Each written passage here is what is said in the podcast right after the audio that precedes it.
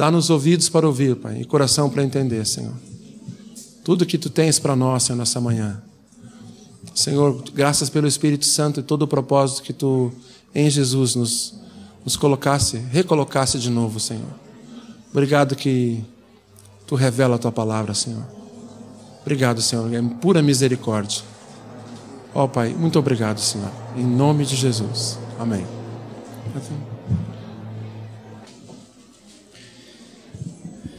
Todos devidamente inscritos e com crachá? Então vamos adiante. Nós começamos a falar então sobre a situação que havia antes de Jesus no que diz respeito ao relacionamento do homem com o Espírito Santo. É, agora, no intervalo, um irmão ali me lembrou de duas palavras que sempre são muito utilizadas para expressar essa realidade e fazer a diferença entre o, o que havia antes de Jesus e depois de Jesus. Antes de Jesus, havia uma visitação do Espírito Santo. Depois, ele vem habitar no homem. E é isso que nós vamos ver agora, o que mudou no momento em que o Senhor Jesus se fez carne. Nós lemos Isaías 42, 1. Vamos ler de novo esse texto. Isaías 42, 1. Eis aqui o meu servo, a quem sustenho, o meu escolhido, em quem a minha alma se compraz. Pus sobre ele o meu espírito, e ele promulgará o direito para os gentios. Tem um outro texto que é muito conhecido, e toda vez que eu leio esse texto eu me lembro do Yon, porque ele gravou esse texto num disco do, do da Life, né? que é Joel 2,28. E diz assim: E acontecerá depois que derramarei o meu espírito sobre toda a carne, vossos filhos e vossas filhas profetizarão, vossos velhos sonharão e vossos jovens terão visões.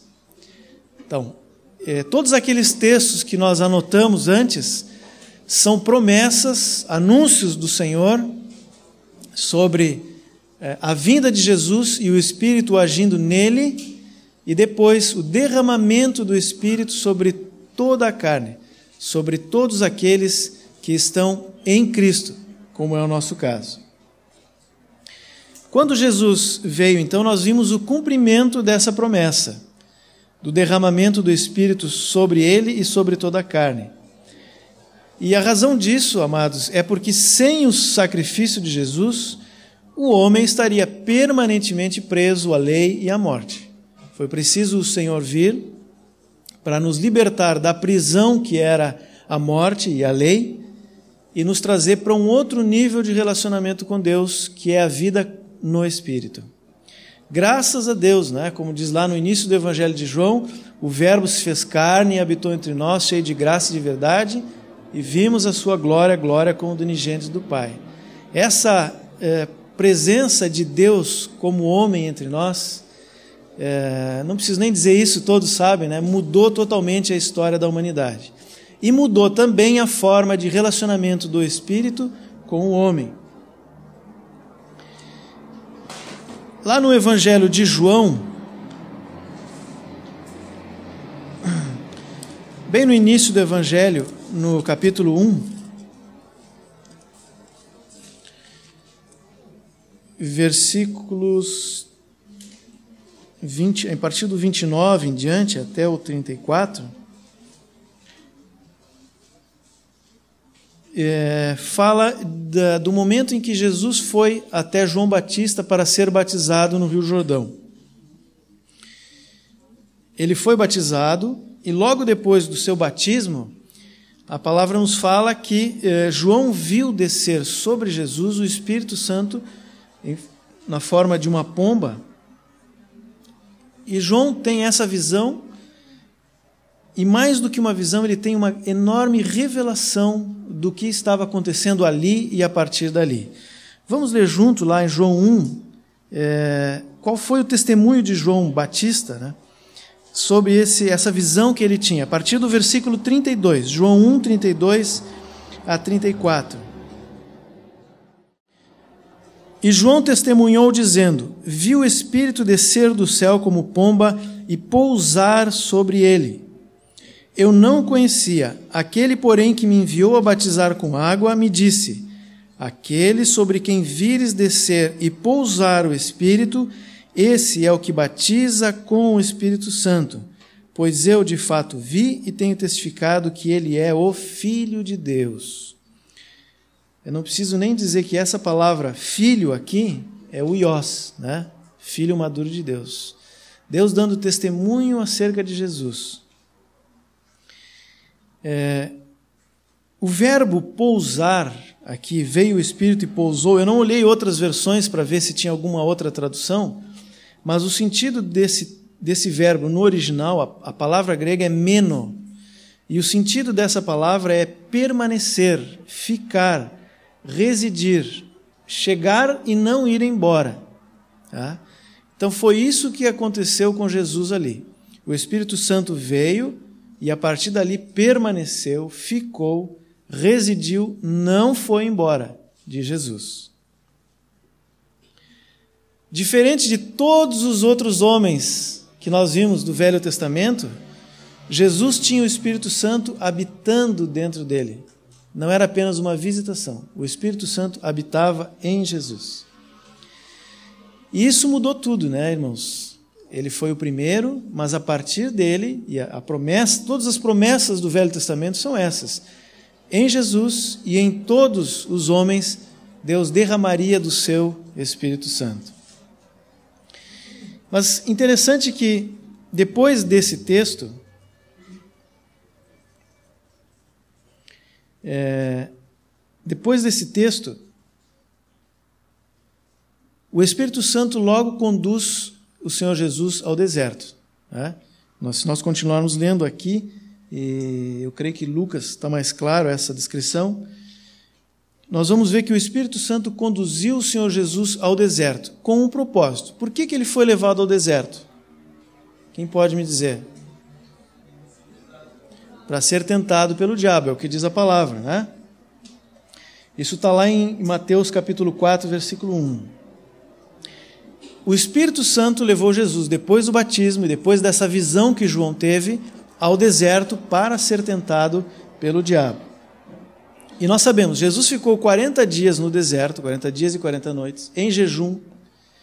Né? Já uma dica aqui para os para as ministrações de amanhã e depois, em oração, em jejum, tendo íntima comunhão com o Espírito Santo, que ministrou ao seu coração sobre todo o propósito de Deus, sobre todas as profundezas de Deus, sobre todas as coisas que estão na mente de Deus. Tem um texto em 1 Coríntios 2:11 que uma vez passando por ele, eu li aquele texto e, e, disse, mas eu nunca tinha visto isso, né? A gente lê e nunca vê. E aí eu parei, li de novo e vi como é, é profundo a ação do Espírito em nós e a importância do Espírito Santo em nós.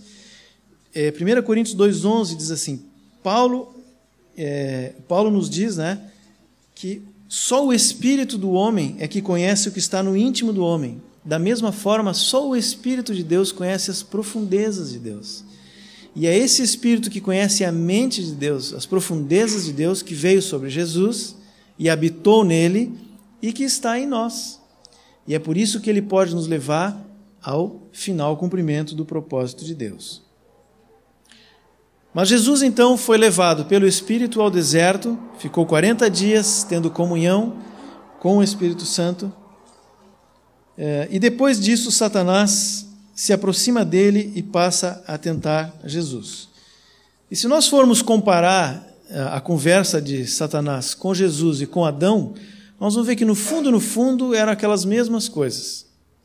Ele oferece algo para satisfazer é, a, a, fome de Jesus, é, poder é, ser reconhecido pelos outros. No fundo, no fundo, é a mesma coisa que ele ofereceu para Adão. Né? Mas o que chama a atenção nesse, nessa conversa de Satanás com Jesus é que nas três vezes, nas três tentativas dele, que Jesus rejeitou totalmente, ele começa dizendo assim: Se és filho de Deus, ele coloca essa, essa frase: Jesus, se tu és mesmo filho de Deus, então manda que os anjos venham te servir. Né? Te joga daqui, porque a palavra diz que eles vão te segurar lá embaixo, tu não vai cair. Mas começava, se és filho de Deus. É, Jesus não tinha nenhuma dúvida da sua condição de filho, e essa palavra filho aqui é huios. Se és mesmo filho maduro de Deus, então faz isso, faz aquilo, faz aquilo. E Jesus não caiu nessa armadilha porque ele tinha certeza da sua condição de filho maduro, aquele que agrada o coração do Pai. Qual foi o segredo para Jesus chegar nesse ponto, estar firme diante de Satanás e não cair nessa armadilha? A comunhão com o Espírito Santo que habitava nele. E assim foi se desenvolvendo o ministério de Jesus naqueles três anos e meio que se seguiram até a sua morte e ele nunca mudou o seu procedimento. Depois desse encontro com Satanás, nós vamos ver vários momentos na vida de Jesus em que ele estava orando, em que ele estava jejuando, em que ele estava buscando a orientação do Pai através da comunhão com o Espírito Santo. Vamos citar assim alguns desses eventos, né? Lucas 6:12. Não precisamos olhar agora. Lucas 6:12. Jesus foi escolher os discípulos, aqueles doze que, que ficariam mais próximos dele, e que seriam depois os formadores da igreja dentro da continuidade do plano de Deus. O que, que ele fez naquela noite, naqueles momentos que antecederam a escolha dos doze? Passou a noite orando, estando diante de Deus para essa escolha. Quando ele caminhou sobre o mar, ele havia mandado os discípulos irem na frente, né? Vocês lembram disso? O que, que Jesus ficou fazendo lá sozinho? Ficou orando. Mateus 14, 23 e Marcos 6, 46. É, certa vez os discípulos pediram para Jesus que ele os ensinasse a orar. O que, que motivou os discípulos a fazer esse pedido? Porque Jesus estava orando. Era isso que eles viam. O modelo que eles tinham era de um mestre que passava constantemente em comunhão com o Pai através da oração, do jejum, tempos de intimidade com, com o Pai. Quando ele perguntou aos discípulos quem ele era, e Pedro, por revelação do Espírito Santo, afirma que ele era o Cristo, se nós formos olhar lá em Lucas 9, 18, o texto anterior diz que ele estava orando. Com certeza ele estava ali abrindo os caminhos para que o Espírito Santo trouxesse aquela revelação tremenda para Pedro. E quando ele teve que escolher a cruz lá no Monte da Transfiguração, e nós podemos dizer que ele escolheu a cruz porque ali naquele momento Jesus estava pronto. Ele, se quisesse, poderia ir para o Pai. A Bíblia diz que ele foi transfigurado, o seu corpo se modificou. Ele poderia ir para o Pai, ele estava sem pecado, perfeito. Mas ele escolheu descer daquele monte e ir até a cruz. Quando ele fez essa escolha, o que ele estava fazendo? Estava orando diante do Pai. E quando se aproximava o momento de subir a cruz, lá em Mateus 26 e Marcos 14, nós podemos ver isso no monte do Getsemane. O que que Jesus passou todo aquele período fazendo ali, orando, né? E ele inclusive levou alguns dos seus discípulos com ele, mas eles dormiram. Mas Jesus estava orando, tendo comunhão com o Pai. É por isso que lá no Evangelho de João, no capítulo 5, é, várias vezes Jesus repete que ele não tinha falado nada de si mesmo, ele não tinha ensinado nada que fosse dele. Tudo que ele falou, tudo que ele ensinou, tudo que ele apresentou aos homens, ele recebeu do Pai. Ele teve uma vida toda em perfeita comunhão com o Pai. E nós sabemos que era o Espírito Santo habitando nele que permitia essa comunhão dele, como homem, ter com o Pai. Essa foi a vida de Jesus, muito diferente de tudo aquilo que nós vemos no Velho Testamento. Os homens no Velho Testamento, apesar de muitos deles terem realmente se entregado a Deus eh, e vivido de uma forma que agradava a Deus, não tinham a habitação do Espírito Santo. E isso fez uma diferença enorme.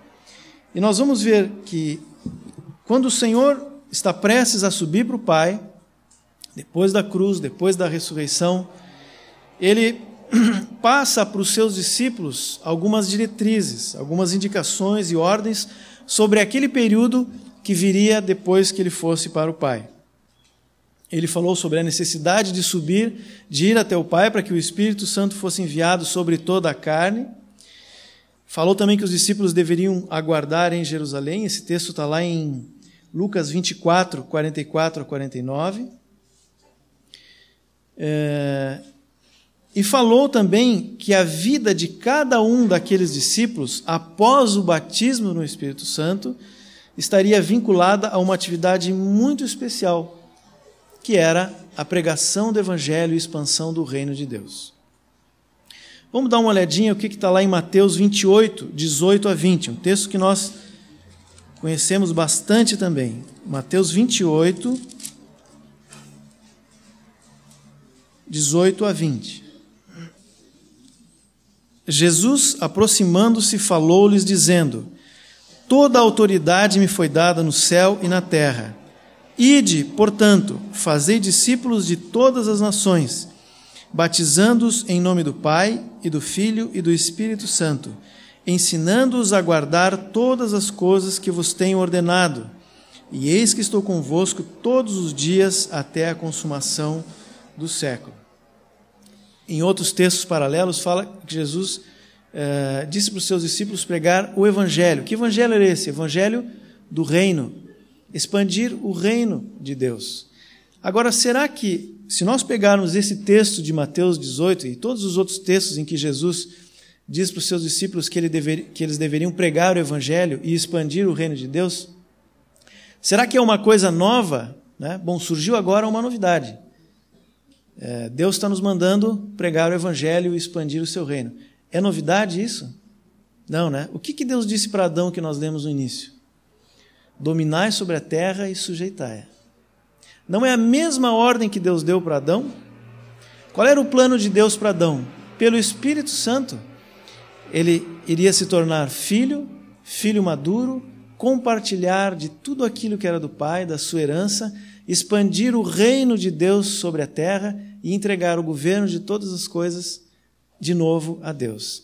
A mesma ordem dada para Adão, o Senhor Jesus deixou para nós. Pregar o Evangelho hoje para nós significa dar continuidade ao propósito de Deus que se interrompeu pelo pecado. É trazer o governo de Deus sobre a terra. É o que o Senhor está dizendo aqui. Né? Ensinando-os a guardar todas as coisas.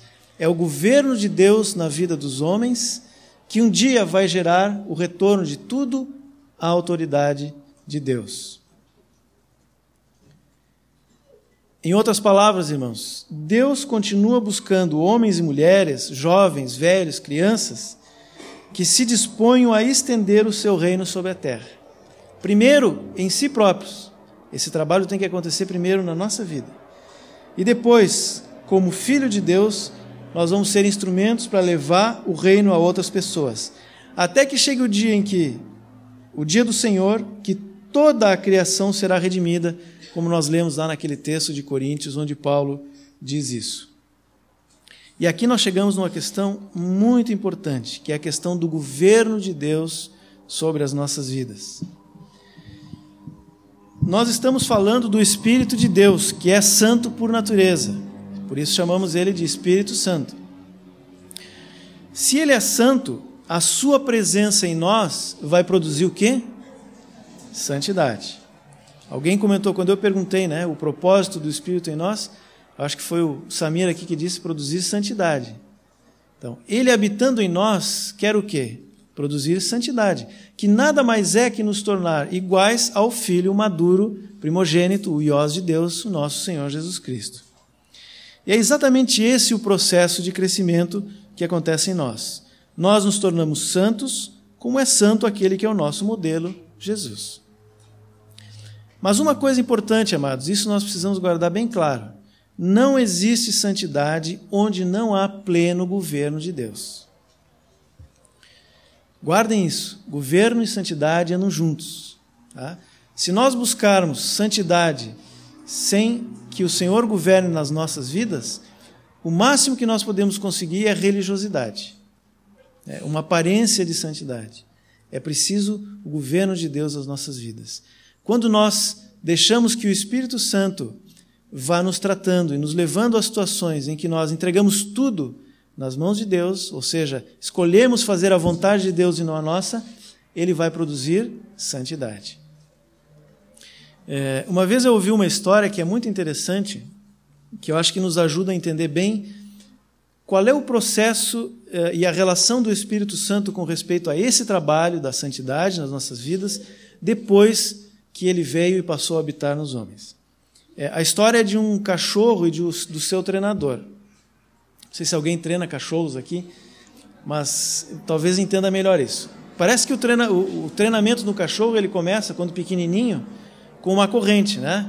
Então o treinador puxa, eu, eu já via na rua alguns fazendo isso, né? Ele puxa para parar, ele puxa para andar, ele puxa para ir para a esquerda, e junto com isso ele dá algumas ordens, mas o que manda mesmo é, que é a corrente. E essa história conta de um, um cachorro que estava sendo treinado, e num determinado momento do treinamento, então, aquele homem tirou a coleira, tirou a corda e o cachorro saiu correndo. Né? Ele estava livre daquilo, foi correndo. Mas logo, logo ele chegou perto de uma rua e ele viu pessoas falando, barulho de carro, e ele olhou para o lado e não viu o seu treinador e sentiu que estava em perigo. Então ele voltou e ficou do lado do treinador. E a, part... E a partir daí, começou uma nova fase do treinamento. Ele não tinha mais a corrente, mas ele tinha que ouvir a voz e o comando daquele treinador. Né? A corrente, aquela não estava mais ali, mas é como se tivesse uma corrente invisível. Ele sabia que precisava ficar ali. Para a segurança dele, ele precisava estar do lado do treinador. E a cada palavra, cada ordem daquele homem, ele ia.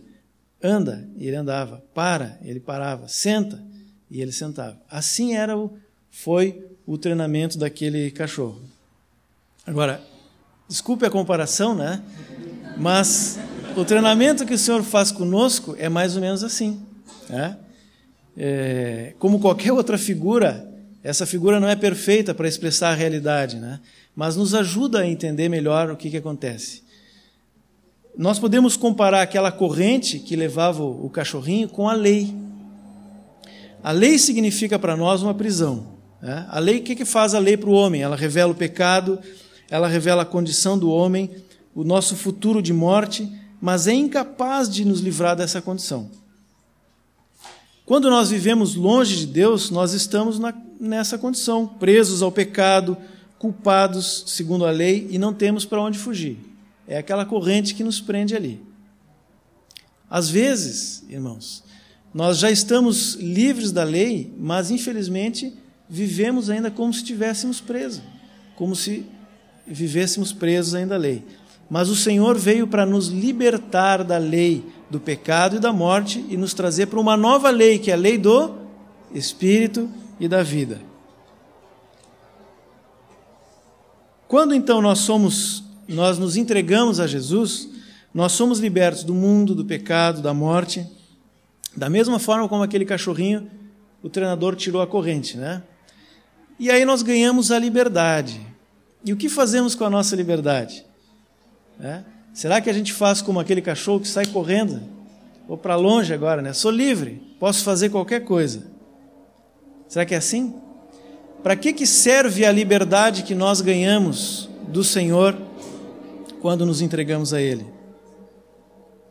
Se o cachorrinho aquele tivesse continuado sozinho, ele provavelmente seria preso de novo, né? alguém teria pego ele, botado outra corrente, ou talvez um, um carro tivesse passado por cima. Alguma coisa dessas provavelmente teria acontecido. Ou passaria fome, porque ele sempre recebia comida, não sabia como buscar agora. Enfim, conosco é assim também.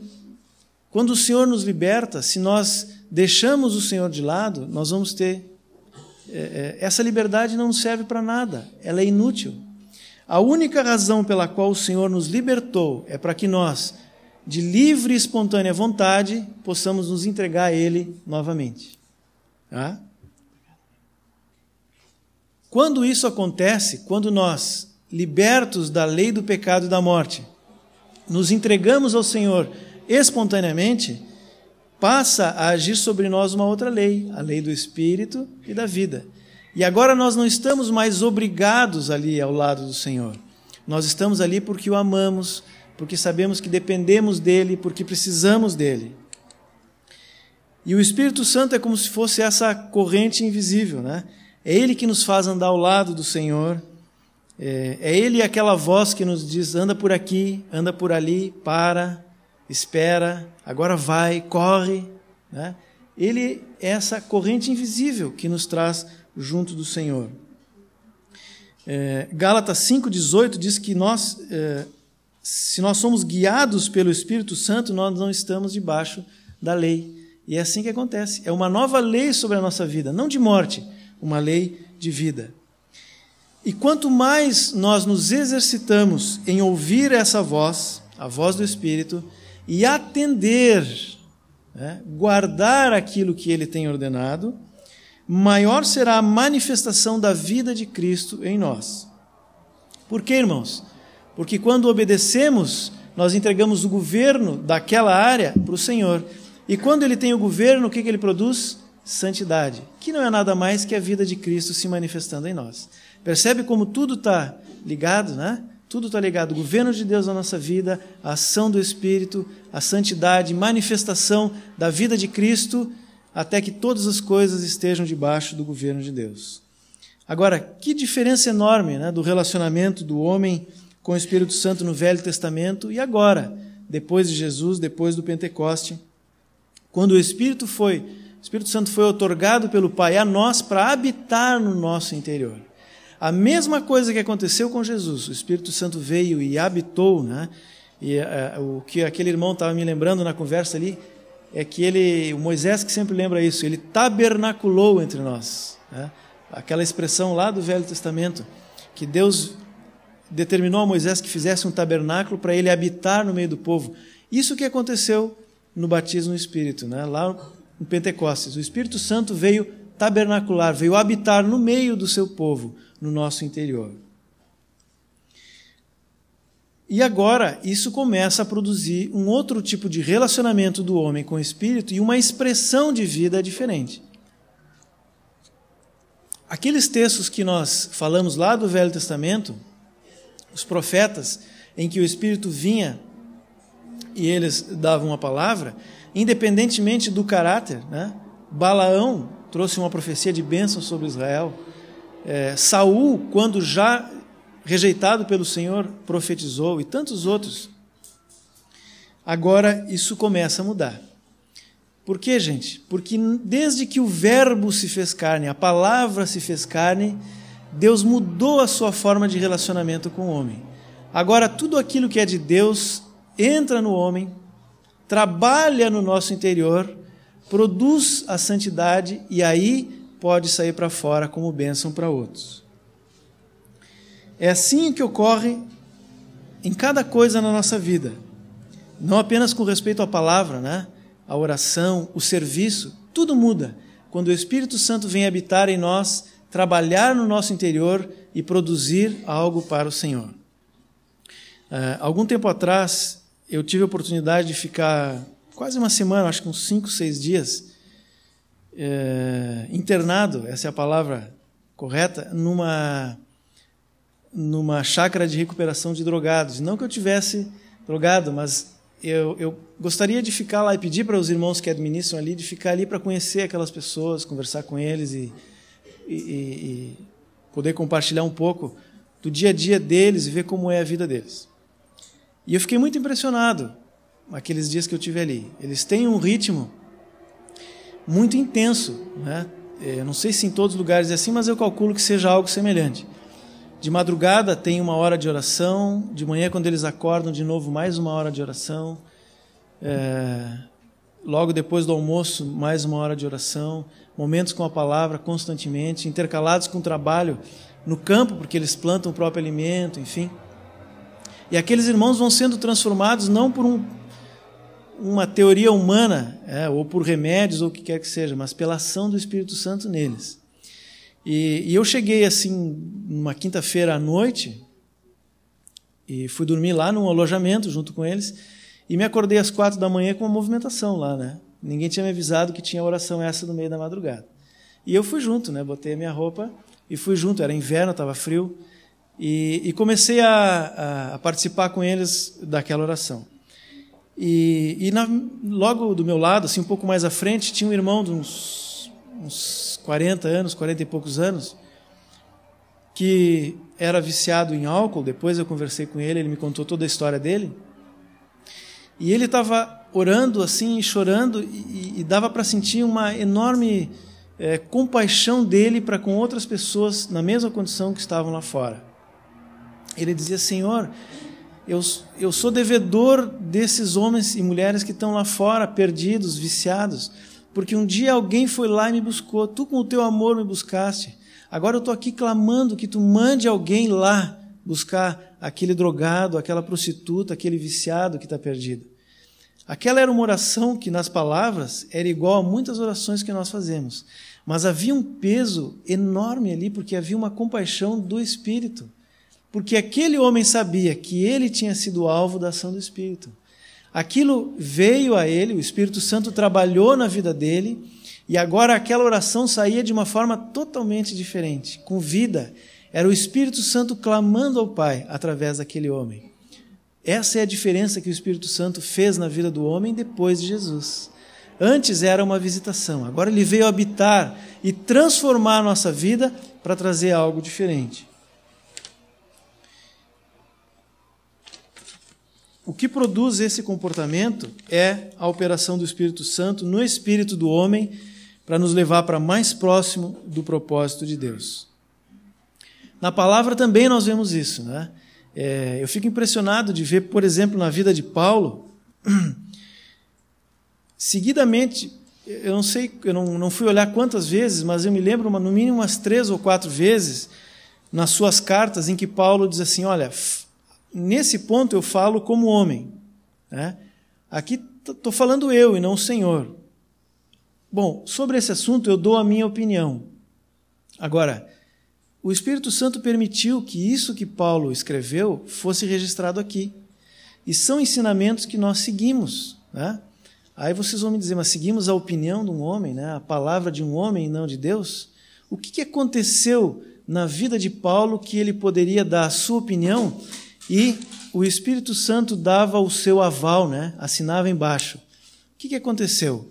O Espírito trabalhou na vida de Paulo, ele passou a ser governado pelo Espírito Santo, a santidade foi produzida, a sua mente foi transformada à mente de Cristo e agora as suas opiniões e aquilo que ele pensava coincidia com a mente de Cristo, ao ponto dele dizer: Olha, eu estou falando como homem, aqui é o Paulo que está falando e não Cristo. Mas o Espírito Santo dizia: Eu assino embaixo. É isso mesmo. Essa também é a minha opinião, né? Na verdade, o Espírito Santo, essa é a minha vontade, essa é a vontade de Deus. Tal era, tal foi o trabalho do Espírito Santo na vida daquele irmão, que a sua mente foi transformada, que as suas palavras coincidiam com as palavras do Espírito. Agora, será que isso acontece conosco também? Quando nós transmitimos a palavra, quando nós ensinamos um discípulo, quando nós damos uma opinião acerca de algum assunto, será que o Espírito Santo pode dizer, bom, eu assino embaixo também? Eu dou o meu aval? Será que nós estamos tão cheios, tão encharcados da palavra, é, do Espírito Santo, de tudo aquilo que está na mente de Deus, a ponto de que os nossos lábios expressam somente aquilo que edifica, que instrui, que traz alegria, que traz louvor, que traz bênção? A palavra nos diz isso, né? Somente essas coisas devem estar nos nossos lábios. Só o que seja edificante, aquilo que traz louvor, que traz honra, isso é o que está no nosso lábio. Será que é, é isso que nós falamos? O Espírito Santo pode assinar embaixo de tudo aquilo que nós dizemos, ensinamos? Ou será que as coisas do mundo ainda ocupam um lugar muito grande na nossa vida, a ponto de os nossos gestos, nossas atitudes ainda serem muito misturados? Uma hora parece com Cristo, na outra, bem diferente. E quando eu falo de coisas do mundo, gente, eu não estou falando só daqueles pecados grosseiros, né? Mas é o estilo de vida que vem do mundo. Como é, por exemplo, nossa maneira de vestir? Como é que nós nos vestimos? Eu não estou falando aqui em cabelo comprido, saia comprida, né? É, gravata ou coisa desse gênero. Nós somos libertos de toda a lei, fomos libertos da lei. Não estamos presos mais a esse tipo de ordenança. Mas sobre nós existe uma lei de vida. O Espírito Santo está em nós. Será que o Espírito testifica com o nosso coração que a nossa roupa está adequada? Eu estou falando, dando o exemplo de roupa, mas tantas outras coisas. O nosso procedimento na escola, na faculdade, no trabalho, em casa. Quando eu respondo para os meus pais, para os meus irmãos, eu manifesto eh, o Espírito Santo, a vida de Cristo, ou eu manifesto exatamente aquilo que eu vejo na televisão, por exemplo? Como é a nossa maneira de falar, como é a nossa maneira de tratar os relacionamentos? Foi falado aqui, dado uma instrução sobre namoro, né? Aqueles que estão namorando. Como é a nossa maneira de nos relacionarmos nessa questão? Nós manifestamos a vida de Cristo no nosso relacionamento de namoro, de noivado, de casamento, ou manifestamos aquilo que a gente vê de sobra hoje aí no mundo? Para todas essas coisas, Deus tem um padrão e o mundo tem outro. E quanto mais nós nos aproximamos do fim, dos tempos de, da volta de Jesus, mais fica claro a diferença e a distância entre esses dois pontos. Cada vez se acentua mais essa diferença, é, de forma que nós, daqui a pouco, em bem pouco tempo, já não vamos poder mais é, ter esse comportamento dúbio, misturado. Nós vamos ter que escolher ou agimos no padrão de Cristo, no padrão da palavra, ou voltamos para o mundo. Certa vez,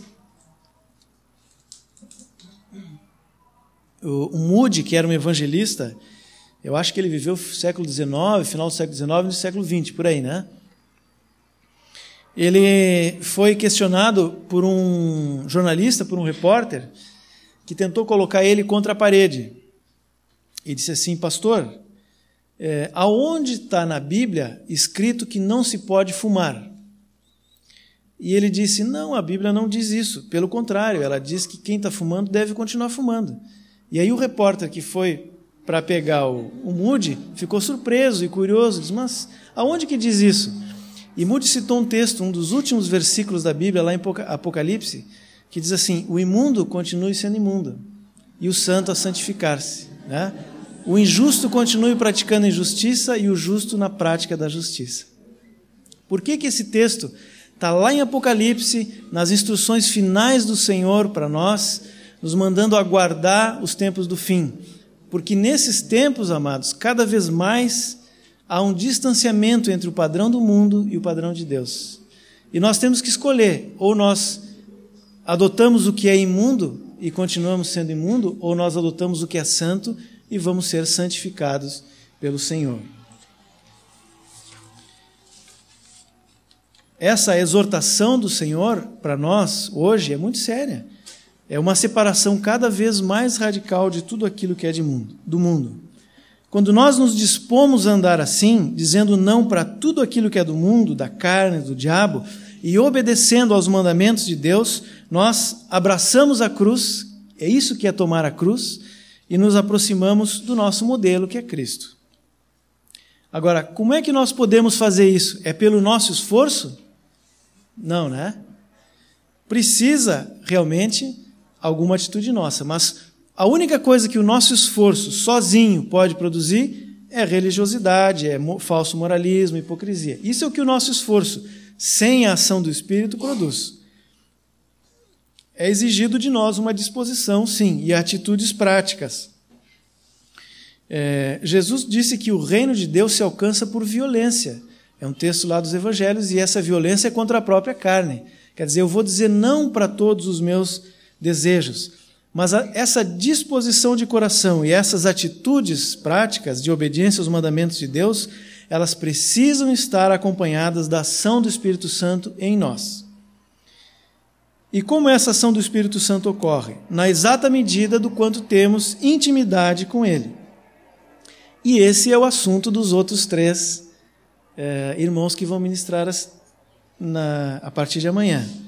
Se nós temos dificuldade de vencer a tentação da mentira, por exemplo, a nossa simples disposição em falar a verdade não vai nos levar muito longe. Eu vou dizer a verdade hoje, amanhã, depois de amanhã, na quarta-feira talvez já escape uma mentirinha. Agora, se nós formos orar, clamar, abrir o nosso coração e dizer: Senhor, eu não consigo parar de mentir. Eu não consigo deixar de fazer isso que eu sei que está errado, eu não consigo. Mas eu quero estar tá orando agora, eu, eu, quero clamar a Ti, eu, eu vou me dispor a jejuar uma vez por semana até que Tu produzas em mim aquilo que eu não posso produzir. E é isso que o Espírito Santo faz em nós. Quando nós nos dedicamos a fazer isso, quando há disposição no nosso coração, disposição de arrependimento, de mudança de mente, mudança de atitude, mais a ação do Espírito Santo, nós vamos chegar no ponto que o Senhor quer.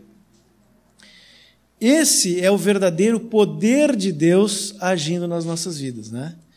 É, lá no texto de Marcos 16, 15 e 16, quando Jesus fala de pregar o evangelho a toda criatura, no versículo seguinte, no 17, ele diz que aqueles sinais do poder de Deus pelo Espírito Santo acompanhariam os que crescem, expulsar demônios, curar enfermidades, falar em outras línguas.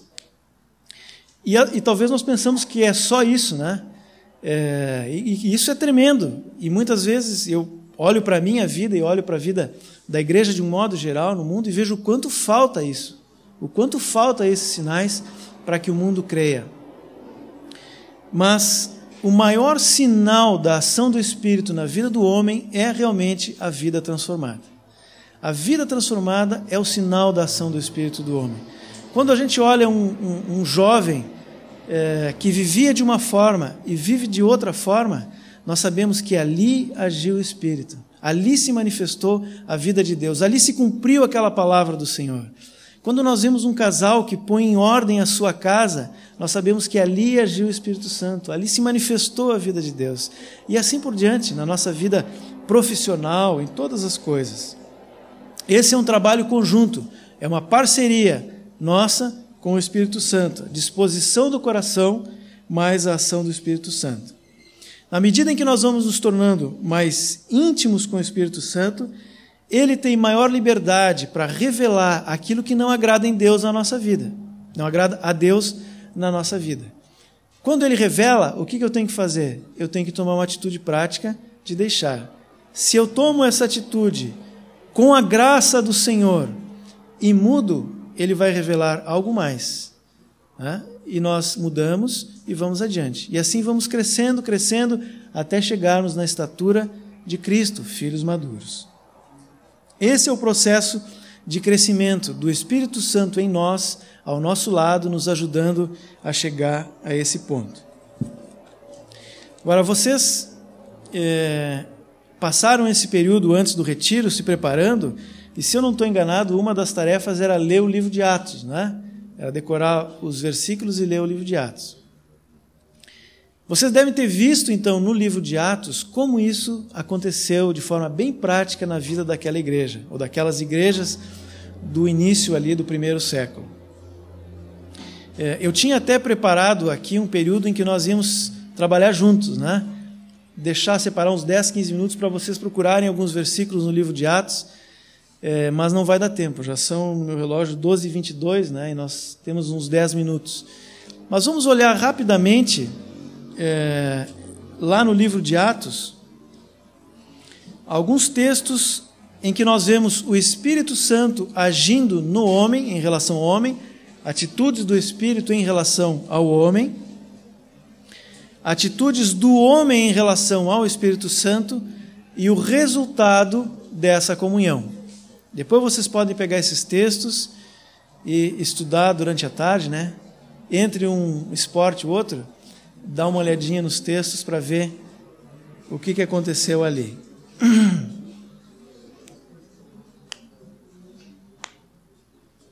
Ações do Espírito Santo, então, em relação ao homem. É, Atos, vamos, vamos pegar alguns textos só, não todos. Atos 6, Atos 6, 10. Bom, a primeira ação do Espírito Santo em relação ao homem, que está no livro de Atos, é que eles foram batizados no Espírito e foram cheios do Espírito. Né? Essa palavra batizados é, vem do grego batos, que era afundar. Né? O navio, quando afundava, ele era o, o batos, né? Ele afundava na água. Agora, é, tem algum lugar do navio que fica sem a água quando ele afunda? Não, né? Todo navio ele ele está com água por fora, por dentro, ele afundou, enfim, né? Ele está batizado ali. Esse é o sentido da palavra batismo. Né? Nós, nós somos batizados no Espírito Santo e ele entra no nosso interior. Somos completos, né? Então essa foi a primeira ação do Espírito em relação ao homem depois que Jesus foi para o Pai. Mas algumas coisas mais práticas. Capítulo 6, versículo 10. É, quando Estevão está diante do sinédrio, ele fala, e o versículo 10 diz que não podiam resistir à sabedoria e ao espírito pelo qual ele falava. Então, o espírito deu sabedoria e as palavras certas para Estevão ali naquele momento em que ele, ele ia ser morto, né, por estar seguindo ao Senhor ele falou por, pelo Espírito Santo. O Espírito habitava nele e lhe deu sabedoria. É, 8, 29.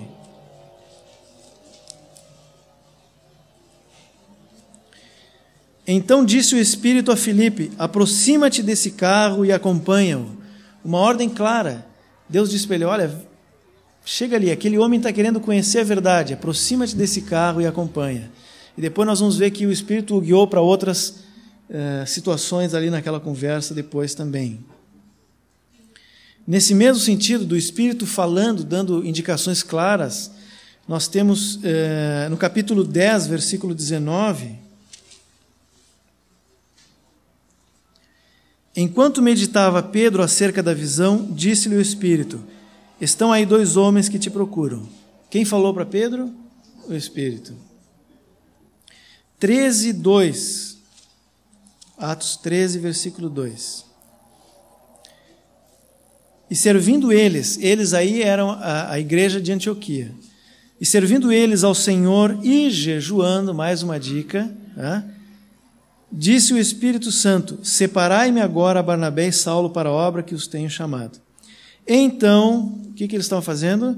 Jejuando e orando, e impondo sobre eles as mãos, os despediram. É?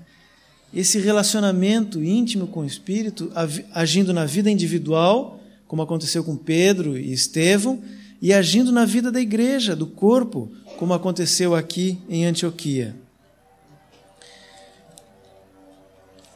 Capítulo 9, versículo 31. A igreja, na verdade, tinha paz por toda a Judéia, Galiléia e Samaria edificando-se e caminhando no temor do Senhor e no conforto do Espírito Santo, crescia em número. Conforto. No meio daquelas tribulações, é, o que a palavra nos diz é que eles, apesar de tudo, viviam em paz e na alegria e no temor do Senhor. Por quê? Porque havia o Espírito Santo dando conforto.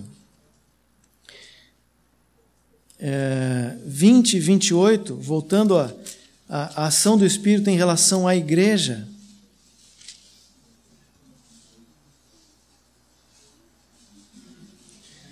Vinte e vinte e oito. Atendei por vós e por todo o rebanho sobre o qual o Espírito Santo vos constituiu bispos para pastoreardes a igreja de Deus, a qual ele comprou com o seu próprio sangue.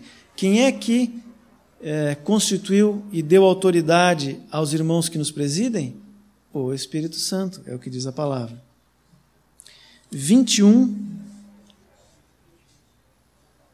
4, no, outro lado da, da folha. Encontrando os discípulos, permanecemos, lá durante sete dias. E eles, movidos pelo Espírito, recomendavam a Paulo que não fosse a Jerusalém. É, 16, 6.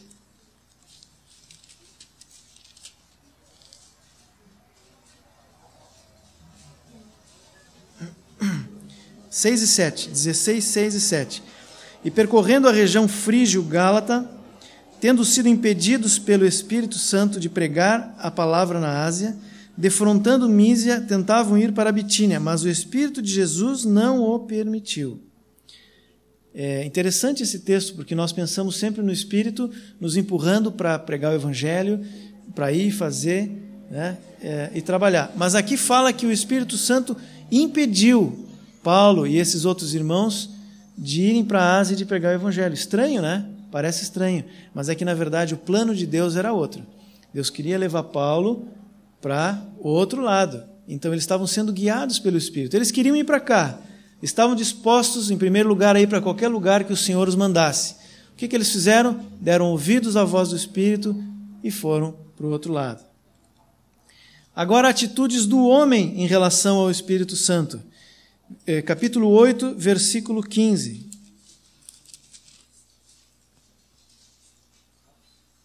Sim, sempre no livro de Atos. Capítulo 8, versículo 15. Os quais, descendo para lá, oraram por eles para que recebessem o Espírito Santo. Eles estavam pedindo para que aqueles irmãos fossem batizados no Espírito Santo. A oração é uma dessas atitudes em que o homem diz para Deus: Eu quero me relacionar contigo. Eu quero falar contigo, eu quero estar aberto a dizer o que eu preciso e quero também ouvir a tua voz. É, 18, 25.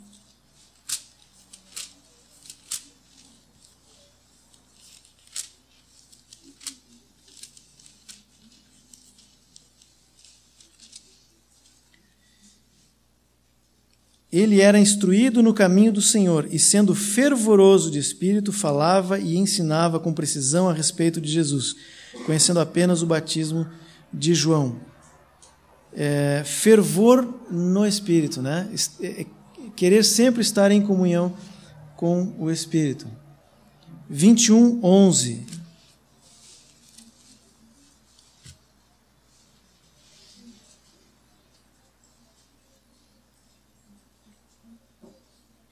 E vindo ter convosco, tomando o cinto de Paulo, ligando com ele os próprios pés e mãos, declarou: Isto diz o Espírito Santo Assim os judeus em Jerusalém farão ao dono deste cinto e o entregarão nas mãos dos gentios. A, a, revelação do que aconteceria com Paulo, que veio através desse irmão. Qual era a atitude dele em relação ao Espírito Santo?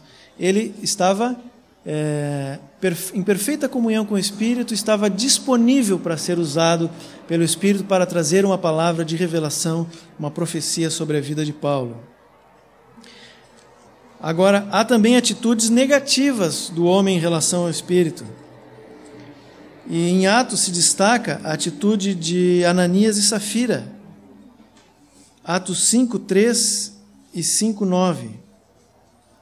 Então disse Pedro: Ananias, por que encheu Satanás teu coração para que mentisses ao Espírito Santo, reservando parte do campo?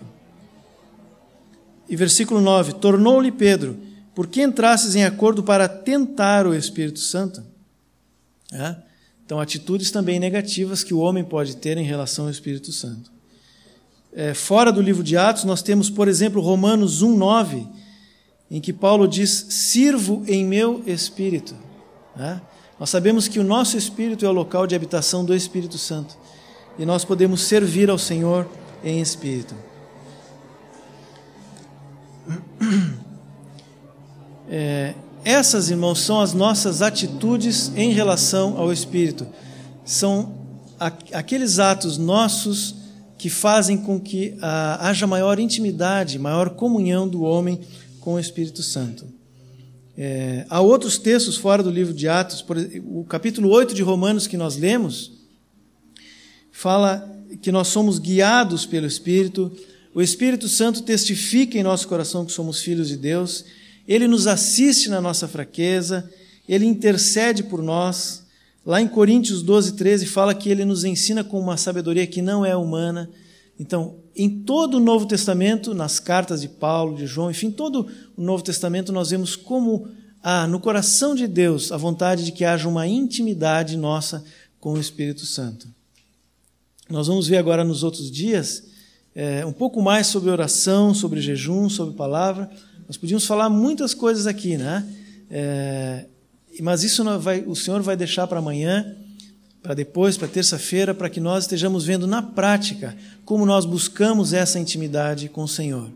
Agora, para concluir, vamos ver na palavra qual era o resultado desse relacionamento de intimidade daqueles irmãos do primeiro século com o Espírito Santo. Vamos pegar só o texto, já que o nosso tempo está acabando.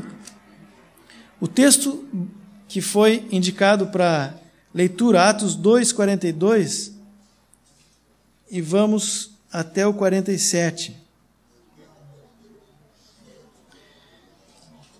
E perseveravam na doutrina dos apóstolos e na comunhão, no partir do pão e nas orações. O que que isso produziu naquela igreja? Em cada alma havia temor. Não é medo, é temor. É a consciência de que nós temos dentro de nós um espírito que é santo. Nós somos comprados por um Deus que é santo. E por isso nós vivemos em sempre numa atitude de temor, de respeito. É, e muitos prodígios e sinais eram feitos por intermédio dos apóstolos. Outra consequência de uma vida de intimidade com o Espírito Santo são os sinais, são os prodígios. É, talvez o Volney vá contar a história, porque eu, eu sei que ele estava lendo o livro de um irmão é, cujo título é O Segredo, é, o Poder Secreto do Jejum e da Oração. Rapidamente, uma história. Como esse irmão foi introduzido nessa vida de jejum, ele que nem conhecia nada sobre isso, ele havia se convertido, é, era um indiano, não conhecia nada da palavra, e Deus foi o levando a fazer jejum. Ele trabalhava num local é, que atendia crianças deficientes, um orfanato e tinha também crianças deficientes. E lá havia um rapazinho que é, tinha síndrome de Down e ele seguidamente se jogava, ele batia no rosto e machucava o próprio rosto.